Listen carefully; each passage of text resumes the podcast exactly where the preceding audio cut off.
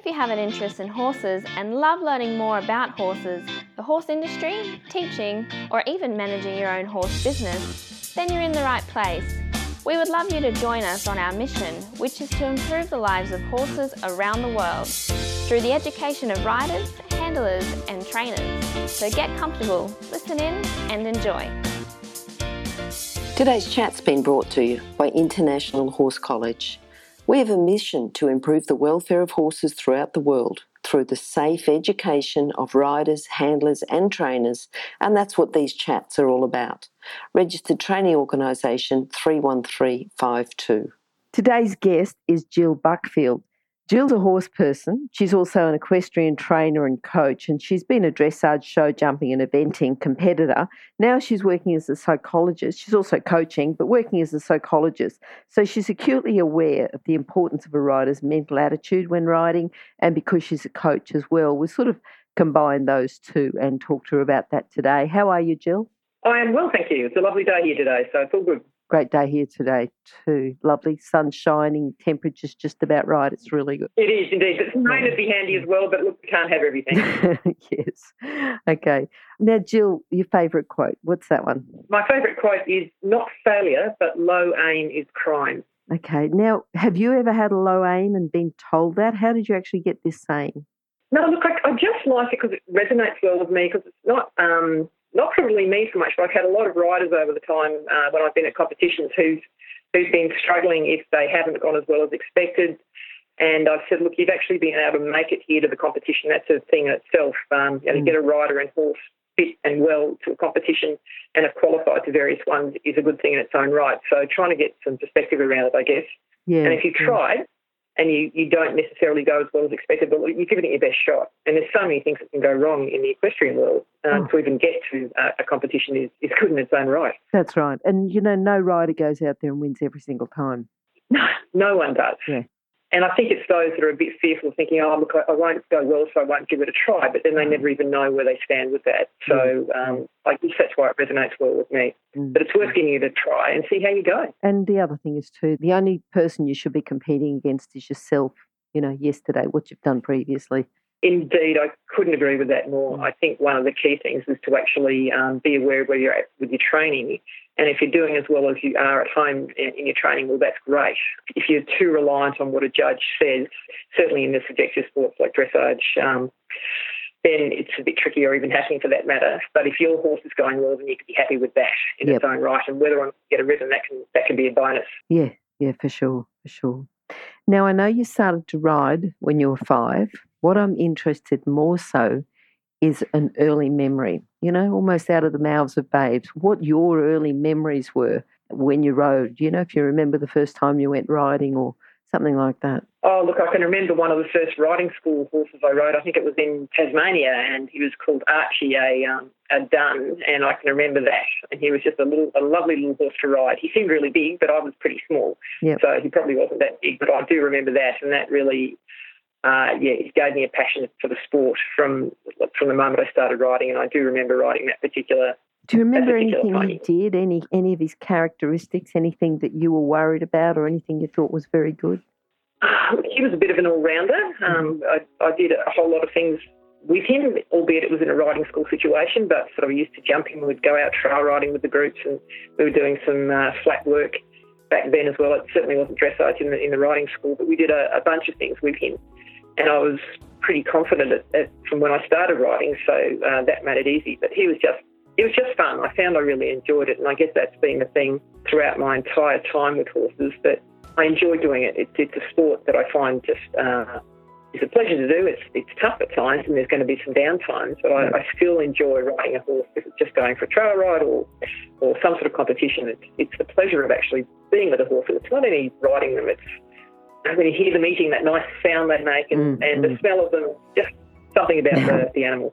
Now, there's something I've got to ask you about because sometimes I see competitions to give away a horse, you know, and I cringe. I just think, what are the prerequisites to just give away a horse? You know, how do you know that the horse is going to be well looked after, especially a competition horse?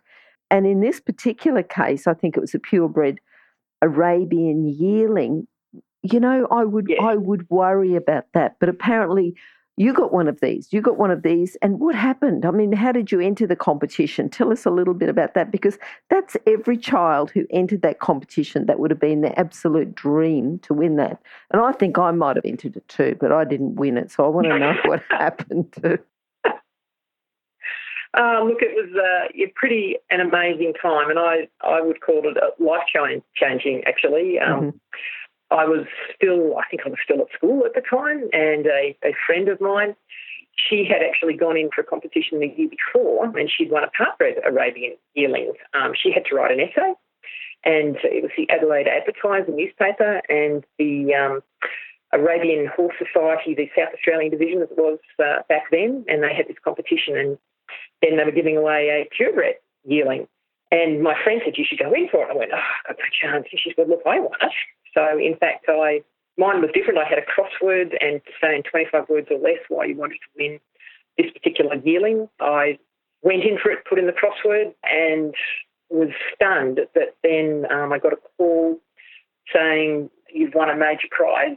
wow. And I, my friend, and said, "Oh, I think I might have won first, second, or third. And she said, mm, "No, if you won a major prize, you probably won the horse." So went down to Victoria Park Racecourse uh, with my parents at that stage. I was, I think, I was only fifteen or sixteen, and um, yes, was presented with this Arabian purebred Arabian gelding called Talcott Tahan. Uh, he'd already placed at the show. There was uh, an Arabian show on. He'd won, I think, champion gelding or something or other. He had, I know, he had a couple of ribbons around his neck. Mhm.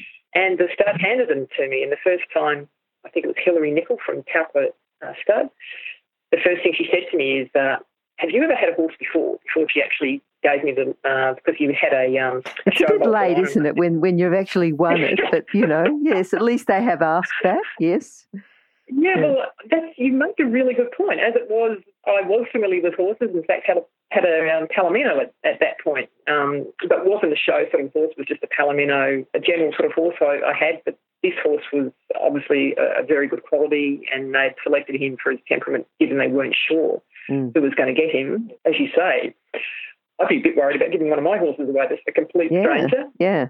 But he was a lovely horse, and he really uh, started my competition career. And the um, Nichols, Hillary and Bryce Nichol, and uh, their daughter Jenny, um, they were fantastic in in supporting me along the way and and helping me compete that particular horse.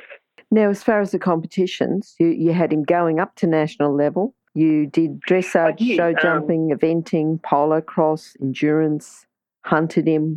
What didn't you do on He him? did just about everything. Yeah. He was an amazing horse. At the time, there was still, and, and may still be, a bit of a stigma against the Arabs that people will always say, you know, they're just tails in the air and they snort and they can't do anything.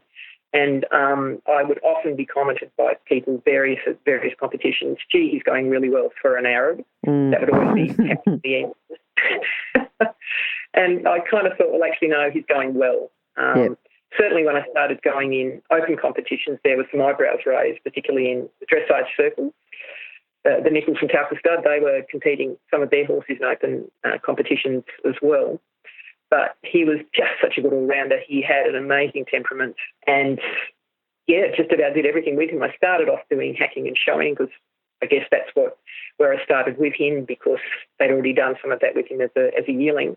And it was a good place to start. And I sort of built up my confidence with that and then transitioned into doing some dressage uh, work with him and took him out. And he was, you know, doing quite well for a, a young horse because I started him under saddle. Um, Yep. And it was my friend Angela Clare who'd won the horse before. And so we, we had a horse which a year apart. So we were helping each other start these horses. And she was competing with me as well. And then some transition, I guess I started jumping him and did some jumping training, had a few various jumping instructors, and they said, Oh, do you want to try some eventing? And I thought, "Hmm, give that a go. He was only just 15 hands, so he only just scraped into the Yes. uh, to the height, but he uh, he was um, he didn't like getting anywhere near the jump, so he used to jump really big and cleared them with ease, which actually made him very safe for me as a cross country rider. He was Mhm. he made sure he wasn't going to hang a leg on anything on these. He didn't want to get anywhere near them. So um, he was a a safe ride. And uh, yeah, he did he did really well, and I thoroughly enjoyed competing him. And he even managed the strides in between the fences. Um, certainly, in uh, that was, was my issue because he, Yep. he was only small, but he had Yes. heart. Uh, as big as he was. Yeah, yeah.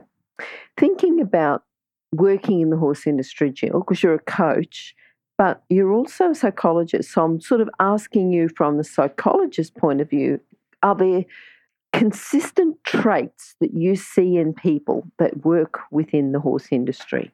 You know, character traits, core skills. What sort of things do you see with people that are consistent? I think those that do well in the industry, particularly, um, yeah, I, I, think really they're very fussy about the detail.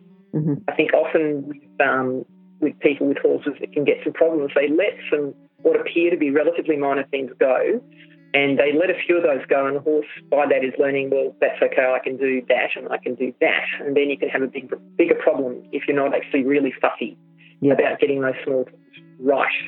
So I think those that do well, um, they're really they're good on picking up the detail and picking the first stride that goes wrong rather than waiting until half a circle is gone where the, the horse is already showing some confusion and not understanding what's being asked. So the, I think the quicker you are and the, the better they are at um, correcting those things to help the horse understand, I think that makes them really um, terrific riders.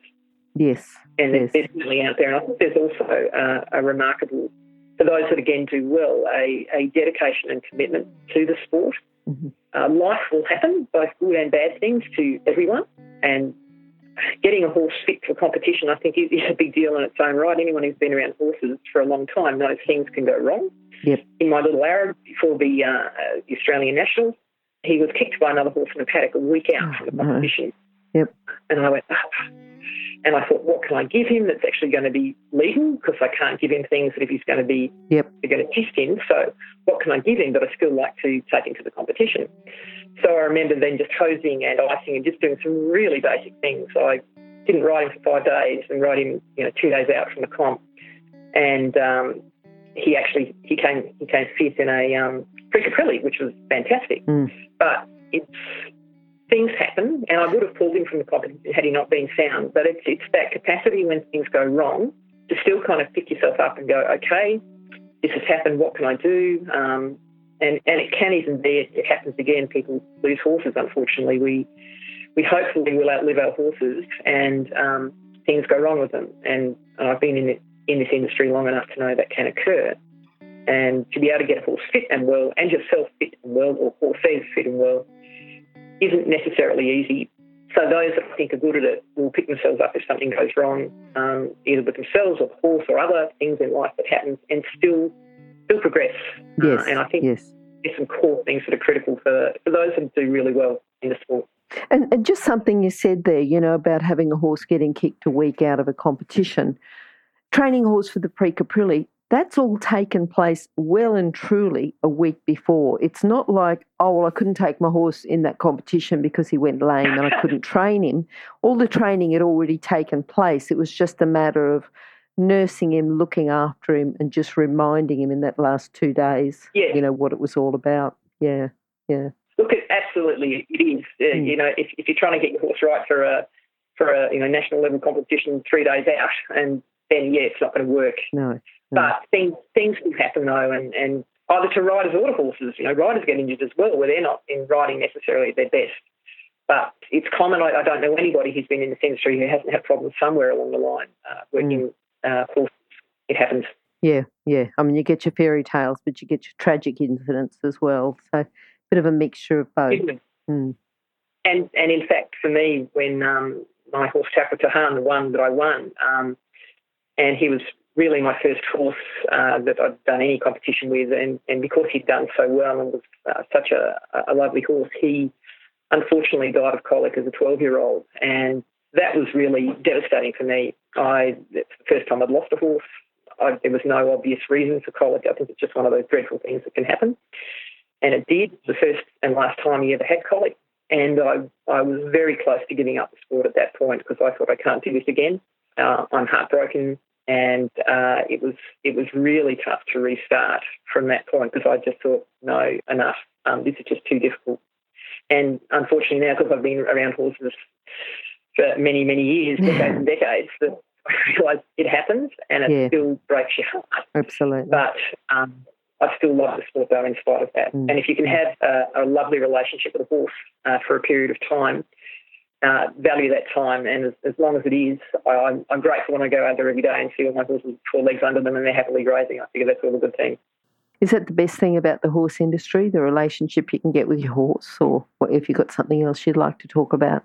Uh, look, I think uh, the relationship you have with your horse, but also the relationship you have with others in the industry, I think is uh, is good as well. Um, those people that I used to compete about, you'd see various um, different folks out and about in, in competition, and I also think it's the way you um, uh, you are as well in competitions. That if you can take it on the chin when you lose, everyone does.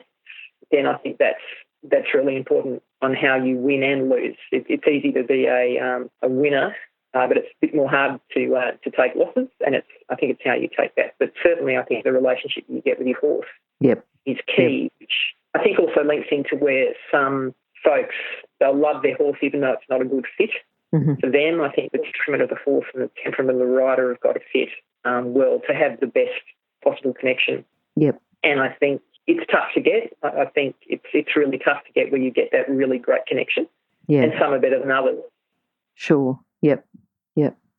Tell us about someone who's helped you or some people who've helped you. Who's been, you think, the main person or people who've helped you? Well, it certainly would have been uh, Hillary and Bryce Necker from Taupo Stud when I won uh, Taupo Tahan uh, yep. because I knew nothing about showing and they were fabulous. So they were a big help. They were at the shows because they were a big stud. They were showing horses themselves, and they were incredible in in helping me kind of learn how competition worked and what to do and, and how to prepare horses and those sorts of things. Mm-hmm. And it also then would have been when I uh, uh, lost Tahan to colic. Uh, it would have been Merv Bennett. I had Tahan at his place. I was posted to HMAS Albatross in the Navy at that point, and I had my horse Tahan at, at Merv's place uh, when he died. And as I said, I wanted to quit the sport, but Merv um, generously said, "Look, we've got some horses here. If you you know if you want to go for a ride."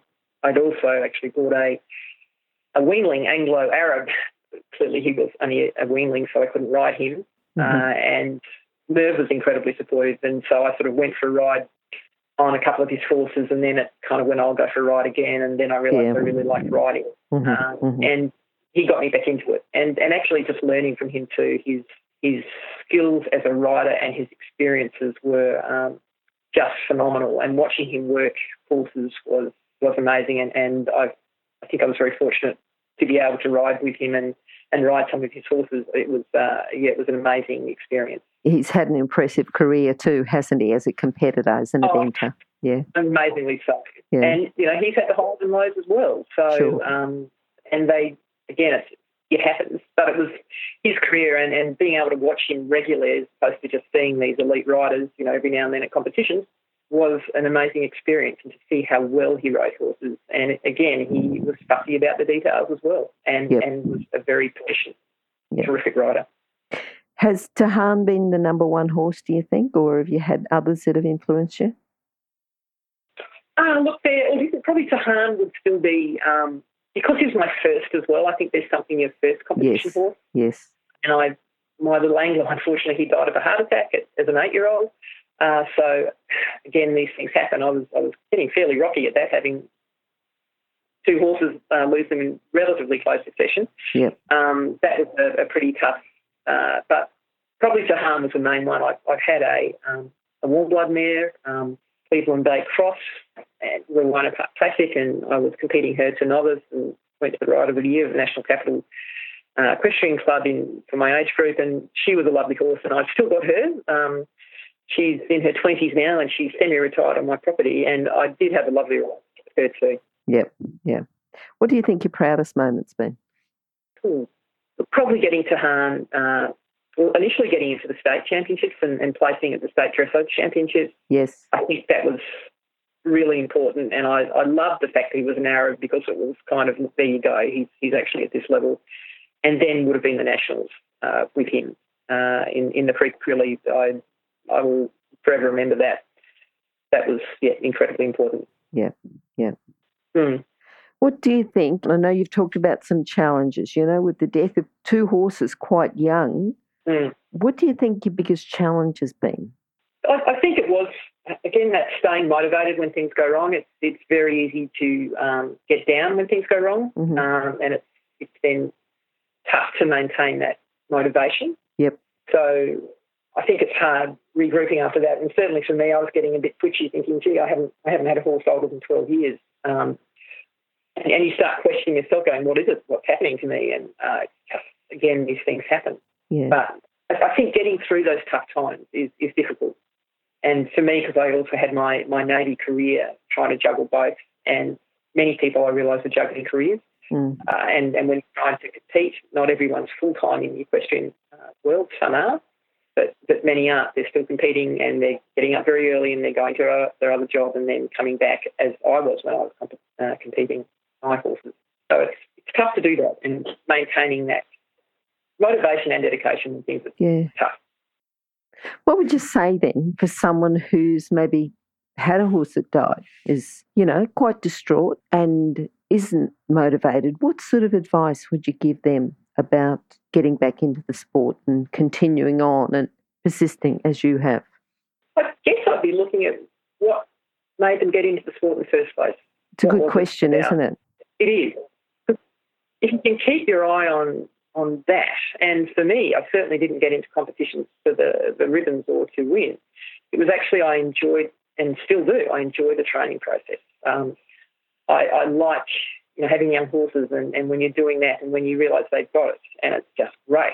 So if you enjoy the training process, then then it's worthwhile starting again with another horse, um, or taking time for a horse to recover. Uh, but if, if you enjoy the process, mm. then that can keep you in the sport. Now, I love horses as well, so I, I just like having horses. I haven't now competed for sort of 10 or so years, but I still like horses. There's something something about them. I don't quite know what it is, yep. but there's something that I really like about them. And whether I'm brushing them or whether I'm riding them or feeding them, uh, there's something about them that I want to, I want to keep with them. Yep, yep. And I think that's with others as well. Okay, okay. Thinking about being a judge you know, judging at your local dressage competitions and coaching at the riding club or, you know, any of your own students, but also bringing in your profession as a psychologist.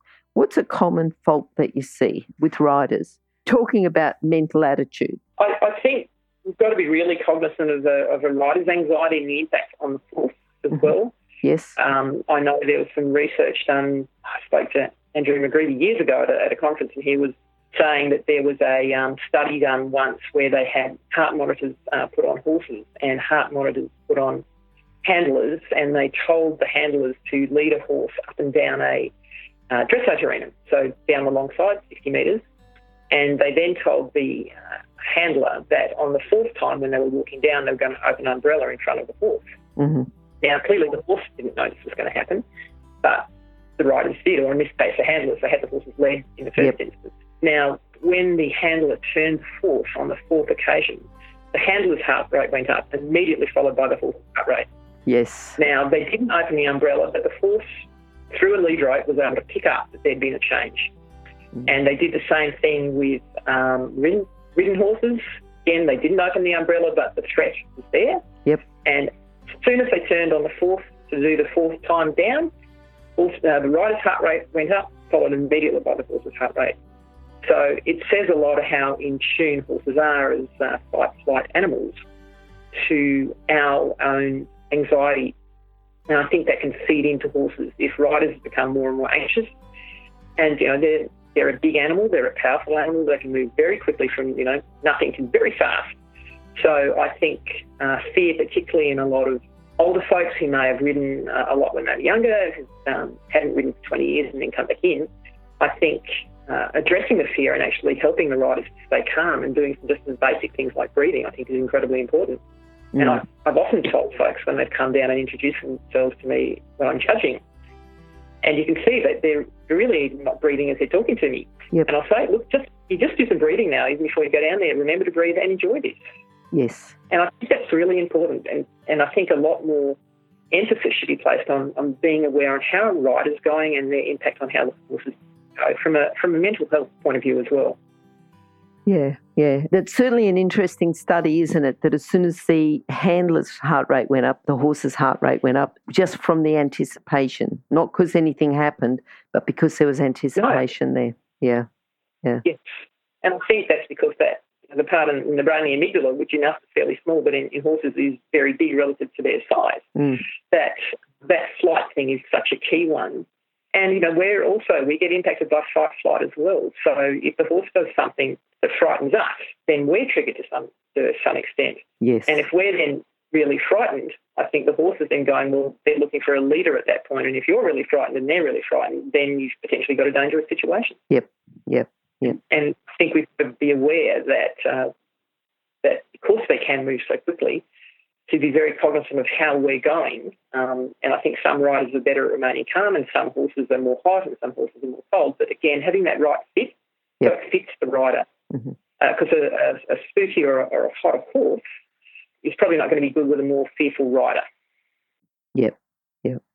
If you're an equestrian coach or a horse riding instructor, or even if you aspire to be one, have a look at the free video series for horse riding instructors on the Horse Chats website. Go there now, have a look. horsechats.com. Okay, that's certainly something to think about. Jill, have you got a book that you'd like to recommend for our listeners? Something that's going to complement their training? Oh, well, look, I think for, for those, um, it's also about managing horses as well. And if, if you're Yes. fortunate enough to have horses on a property, I uh, followed Jane Myers on keeping um, horses on small properties. And it's, it gives a really good idea on, on how to manage horses because I think we've got to be aware of what's best for the for the land and also what's best for the horses. And um, I follow what she does um, quite a bit with my own property setup. And I know not everyone's fortunate enough to have that, but if you do, to make sure you're managing in the best possible way for both the health of the horse and also for the health of the property. Yeah. And she's got some amazing um, uh, understanding, and she's done some a lot of research into this. And I, I think it's it certainly helps in so you don't get as many bare patches in your land and those sorts of things. Yep, yep, no, that's good.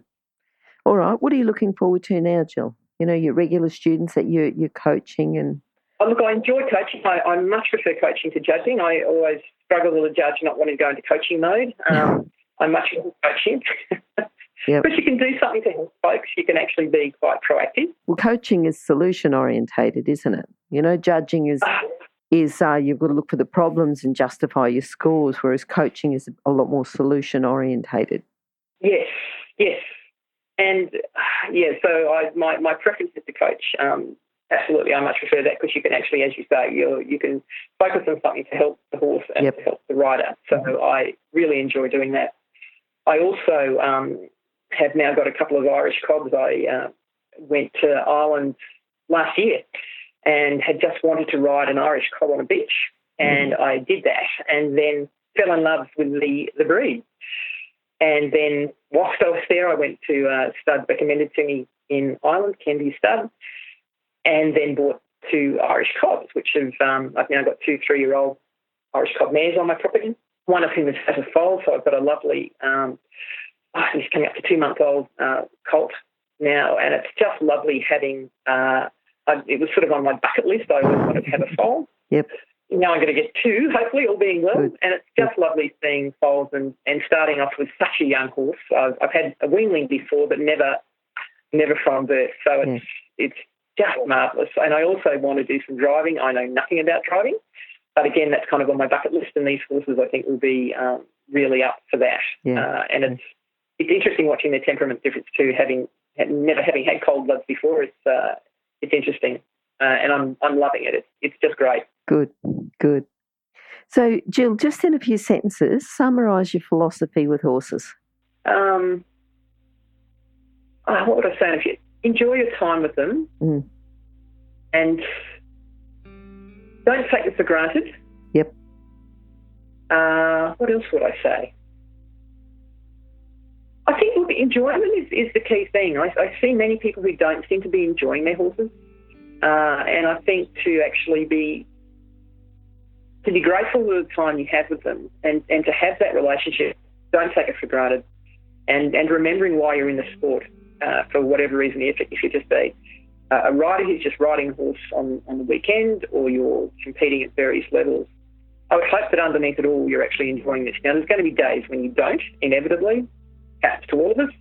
But if fundamentally you enjoy building that relationship, you enjoy being with a horse and riding a horse, you're always going to be going um, okay, even even during the tough times. So I think that's what I'd say. Yeah, I'm sort of thinking because, you know, earlier on you said you ask people what made you get into the sport in the first place if they are having a bit of a tough time. So I think you've just got to keep remembering that, you know, about the joy you had when you first started with horses. And you've got to keep coming back to that and keep remembering that connection that you're getting, that feeling. And I think if you can sort of keep coming back and remembering that, then um, that's just magic. Yeah.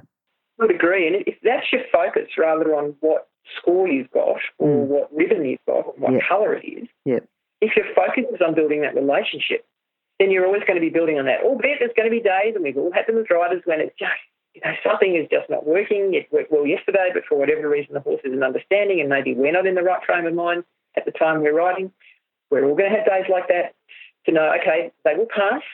And if, if they're not, get some get some coaching, get some instruction. It might be something that you're not seeing, that someone else on the ground can see uh, what's occurring. Yep. But if you're focusing on that training process, or you're you're focusing on just enjoying the relationship and going out for a ride with the horse, or just having them in the paddock, and actually just um, a number of people have them as paddock ornaments, and that's fine if they're enjoying that relationship with the horse and they're looking after it. Yep. Then you're always going to be ahead. You, there's, there's nothing uh, in that sense, you're always going to be enjoying your time with them. And I think that's where I do see some folks going wrong when they get so distressed when they miss out on X, whether it's a championship or a, or a first or something they needed in order to qualify, then uh, that can really pull them down. And I think they can lose the perspective of why they're doing this sport in the first place. Mm-hmm, mm-hmm.